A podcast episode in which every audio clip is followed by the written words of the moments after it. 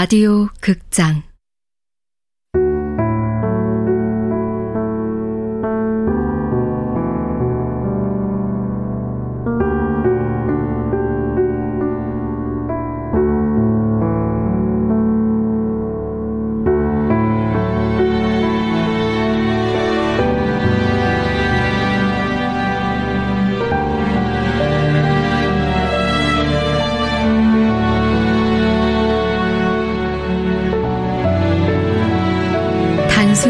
진심.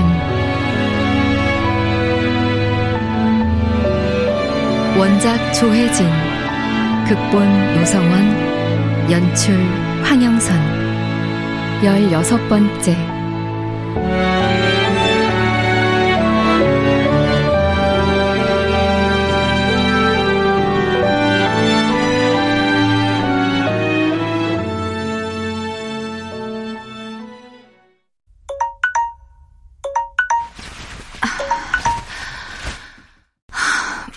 여보세요? 어, 안녕하세요. 여기 아동복지회입니다. 아, 네. 아, 다름이 아니고 동영상 잘 받았다는 말씀 전해드리려고요. 아, 네. 할머님께서 의식이 있었으면 좋았을 텐데 곧 좋아지시겠죠? 지금 상태라면 한두 달도 버티시기 힘들 거예요. 네, 그렇게 기다리시던 답장이 왔는데 하필 아, 동영상 보니까 백복희 씨도 귀국한다고 하고 할머니 별 차도 없으시죠? 네. 나이가 있어서 쉽게 좋아지기는 어려운가 봐요. 안타까운 일이네요. 쾌차하시기를 진심으로 기도드리겠습니다. 네, 감사합니다. 네. 저, 잠깐만요. 예. 혹시 복지회에 백복희 씨 출생 기록서나 인적 사항 확인할 수 있는 서류가 있을까요? 어, 예, 있는 걸로 알고 있는데 어, 무슨 일 때문에 그러시죠?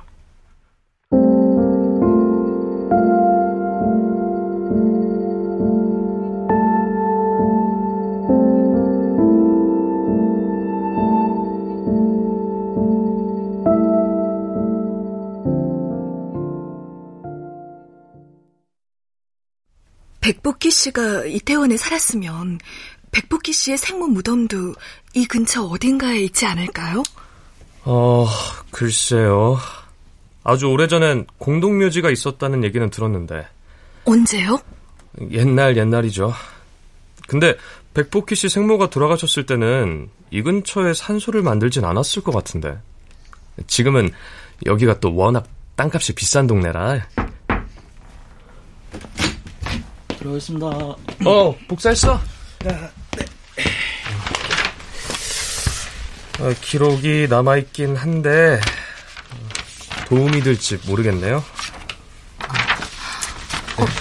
백복희 씨 출생 기록서네요. 서류가 꼼꼼하게 잘 돼 있던데요? 어, 그래? 네. 백복희 씨 태어났을 때부터 성장 과정까지 오, 어, 여기 여기, 어. 여기 좀 보세요. 오, 백복희 씨 성장 과정까지 있는 거 보니까 복희 식당 할머님께서 직접 작성하신 거네. 할머니께서 위탁 모였으니까 당연히 할머니께서 아, 그러니까. 네, 네. 여기 보니까 연희 할머니와 임신한 백복순 씨가 처음 만난 곳이 보건소라고 되어 있네요. 네. 할머님이 젊었을 때 이 근처 보건소에서 일하셨거든요. 산부인과에서 일하셨어요. 애 받는 일만 했겠어. 비슷한 일 이것 저것. 제가 알기로는 할머니께서 보건소 일을 꽤 오래 하신 걸로 아는데. 뒤에 보면은요. 할머니하고 백복희 씨 생모하고 어떻게 백복희 씨를 낳아서 길렀는지 육아 일기처럼 그냥 쫙 나와 있습니다. 오, 할머님이 신경 많이 쓰셨네. 아무리 성의 있는 위탁모들도 이렇게까지는 안 하는데 보통 정성으로 키우신 게 아닌가 봐요. 왜? 아니, 오다 가다 어린 임산부를 만나가지고 이렇게 돌봐주는 게 쉬운 일은 아니죠. 먹여주고 키워주고 다 하셨는데 백복순 씨요. 복희 씨 생모. 가족이 없었던 걸까요? 18살의 아이를 임신한 걸로 되어 있는데. 아 잘 모르시는구나. 밀리터리 캠프타운이라고 맞죠? 네? 네가 뭘 알아 임마. 여기 있잖아요. 여기, 어 여기 네, 생물학적 아버지 미군. 그게 뭐?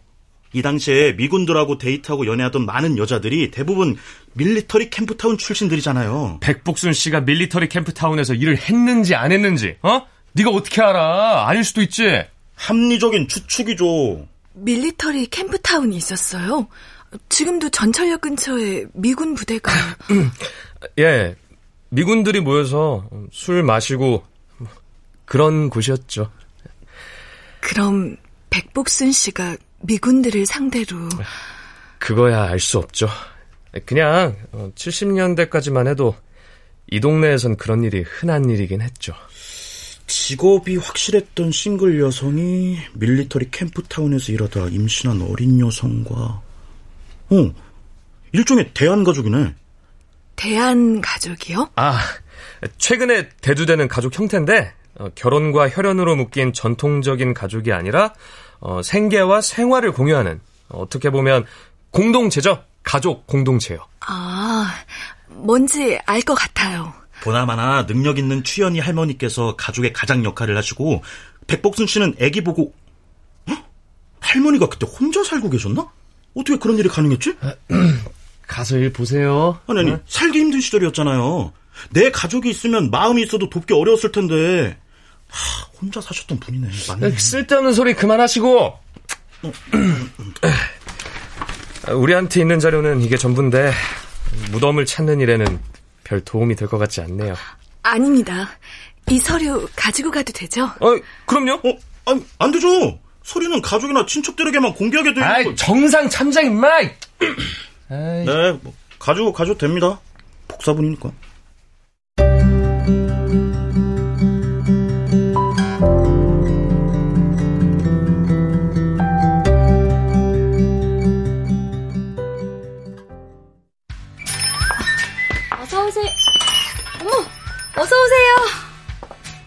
혼자서는 도저히 자신이 없었다.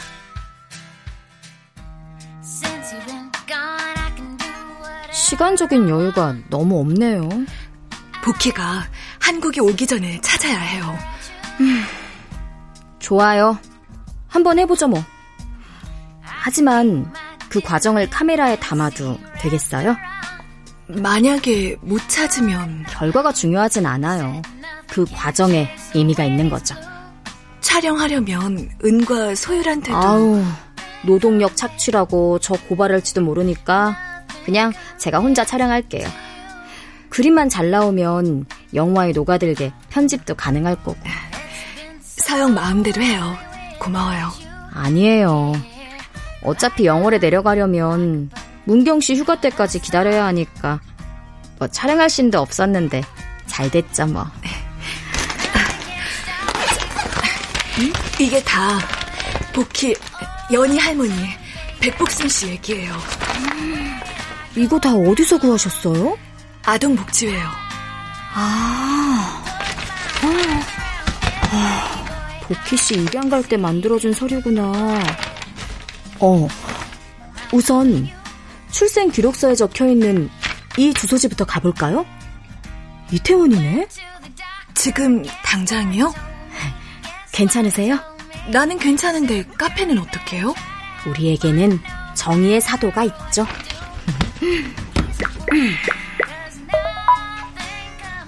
어, 소율. 어디야?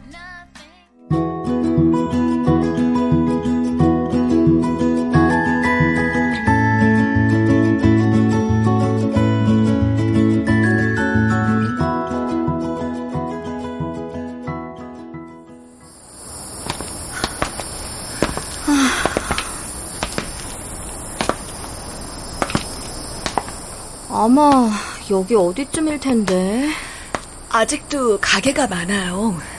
아, 지금은 백복순 씨가 일하던 시절의 가게하고는 다른 가게예요. 밀리터리 캠프타운 아니라고요? 네. 그리고 그 시절엔 보통 기지촌이라고 많이들 했어요. 기지촌이요? 입에 올리기 아픈 단어지만 분명 우리 일상 속에 그런 단어가 있었죠. 알 것 같아요. 왜 아픈 단어인지. 눈앞에 펼쳐진 과거의 기지초는 서울의 그 어느 구역과도 비교할 수 없을 만큼 황량했다. 와, 이태원역에서 불과 10분 거리인데 여긴 전혀 개발이 안 됐네. 아까 거기하고 분위기가 많이 달라요. 저도 이 골목은 처음이에요. 파리에도 이런 골목 있어요. 이민자나 불법 체류자들이 많이 모여있는 골목. 음. 분위기가 비슷해요. 아, 좀 쉬었다가 갈까요? 이젠 배가 많이 나왔죠? 아니에요. 저도 힘들어서 그래요. 여기 그늘에 좀 앉아요. 아, 그때는 이런 골목에서 여자 혼자 아이를 낳아 키우는 게 지금보다 더 많이 힘들고 어려웠을 거예요. 피부색이 다르고 눈빛이 다르면 더 많이 힘들고 어려워요. 특히 복희는 너무 많이 다르니까요.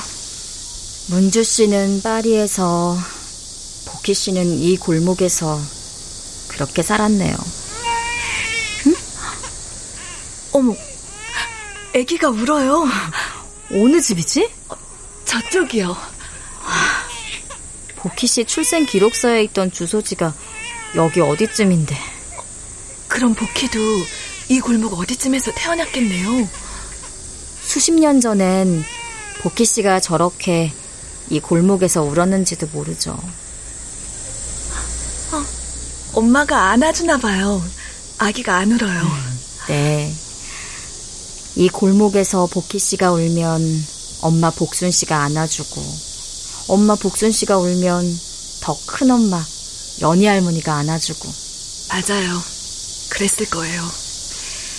복희가 태어날 때도 옆에 연희 할머니가 있었어요. 내가 처음으로 받은 애야. 내가 몸도 꺼내주고 핏물이랑 태질도 닦아주고 탯 줄도 끊어줬다고. 복순 씨가 혼자가 아니어서 정말 다행이었네요. 네, 맞아요. 어, 연희, 복순, 복희? 맞아요. 복희라는 이름은 연희 할머니의 이름과 엄마 복순 씨 이름에서 한 글자씩 가져와서 지은 것 같아요. 아, 문주 씨는 알고 계셨구나. 난 왜 이제 생각났지? 아닐지도 모르지만 그랬을 것 같아요. 음. 두 사람이 아기를 보면서 두 사람 이름에서 한 글자씩. 상상이 되네요. 아, 오늘은 여기까지만 할까요? 카페 때문에요? 아니요. 문주 씨 힘드실 것 같아서. 난 괜찮아요. 여기 골목 더 보고 싶어요. 무리하시는 걸까봐 걱정되는데.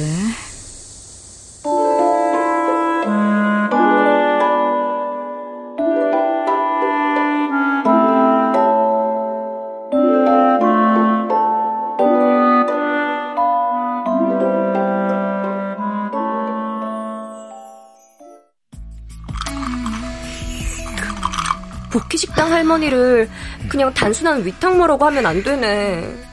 그 무뚝뚝한 할머니한테 이런 인간극장 같은 스토리가 있었을 줄이야. 나 괜히 할머니한테 미안한 거 있지.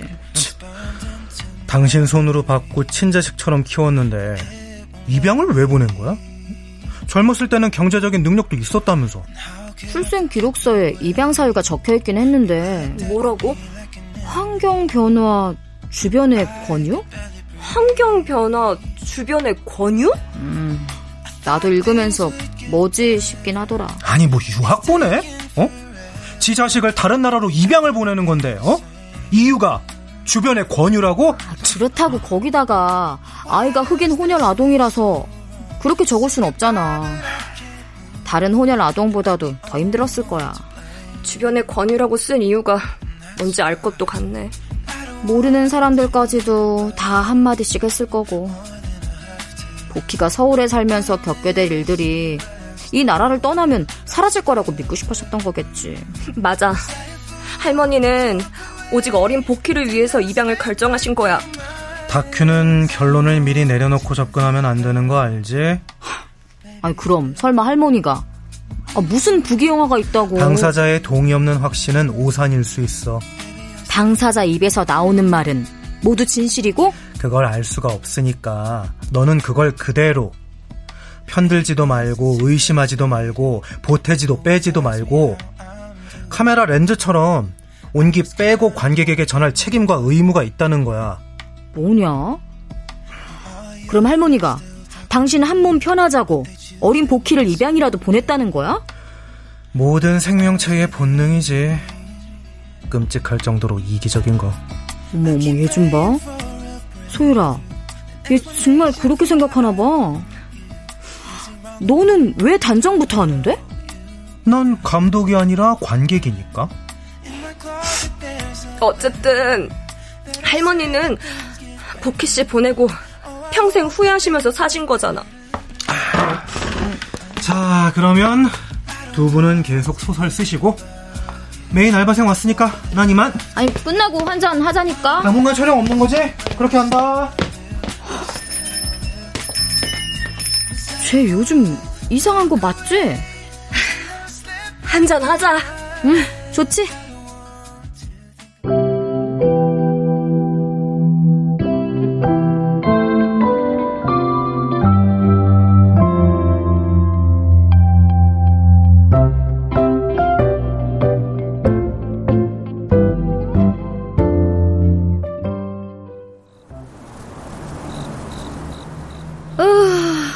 습하고 더워. 이럴 땐 시원한 맥주가 애인보다 낫지. 헐, 누가 들으면 애인 좀 있었는 줄 알겠다. 으이. 아, 문주 씨한테 전화할까?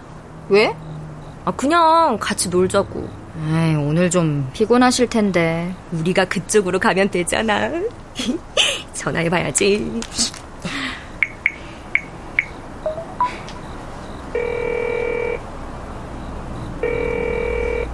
안 받아? 벌써 주무시나? 야, 끊어, 끊어. 피곤해서 일찍 주무시나 보다. 여보세요? 여보세요? 소율. 문주씨! 왜 그래요? 여보세요! 왜? 무슨 일인데? 문주씨!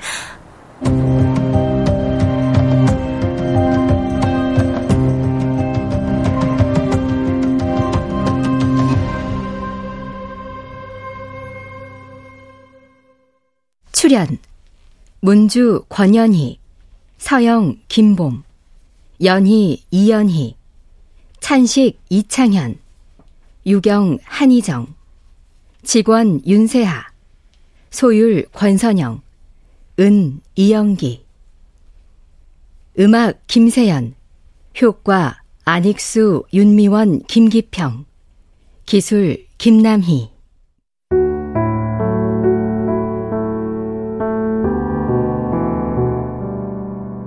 라디오 극장 단순한 진심 조혜진 원작 노성원 극본 황영선 연출로 16번째 시간이었습니다.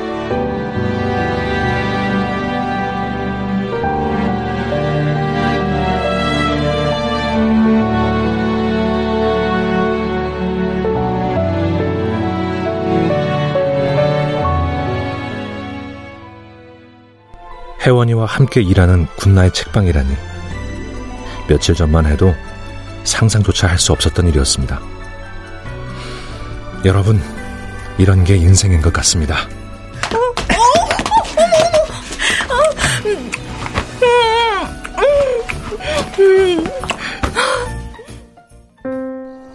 계절이 지나가는 하늘에는 가을로 가득 차 있습니다.